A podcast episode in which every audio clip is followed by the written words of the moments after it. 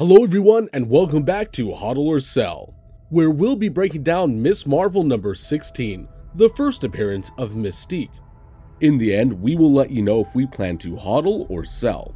As always, this is not financial advice, but purely for entertainment purposes only. Also, if you like this video, please make sure to subscribe, like, and hit that notification button to receive updates on all our content. This video is sponsored by Elite Comics 11, Instagram's number one community powered comic sales page. This Wednesday, March 9th, we are getting the Silver Age comic Miss Marvel number 16. Story by Chris Claremont, with cover by Dave Cockrum and Terry Austin, and art by Jim Mooney and Frank Springer. In this issue, Miss Marvel travels to the Avengers Mansion and seeks their resources to find a way to go after Tiger Shark, who has just escaped into the ocean with Namorita as his hostage. After a brief battle with Beast and Scarlet Witch, they finally agree to help her. Miss Marvel must now save Namorita from Tiger Shark before her oxygen supply runs out. Meanwhile, we get our first glimpse at a very mysterious character.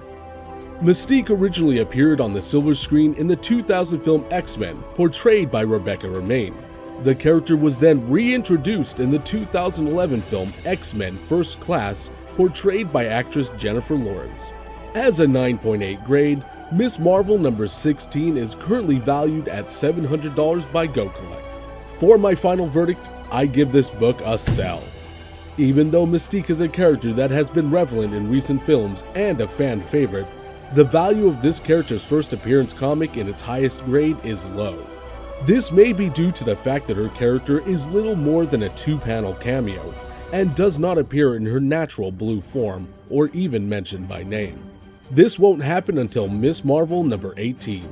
We are optimistic Mystique will appear in the future MCU, but even then, it's difficult to have a lot of confidence in this comic's value moving forward. If we do land the comic on drop day, we are probably going to sell and reinvest our gems for more popular keys and grails. Please make sure to reference the spreadsheet on our link tree for each comic definition and ranking. The link will be included in the details below. Overall, we still believe that Silver Age, Key, and Grail books should have the best long term value.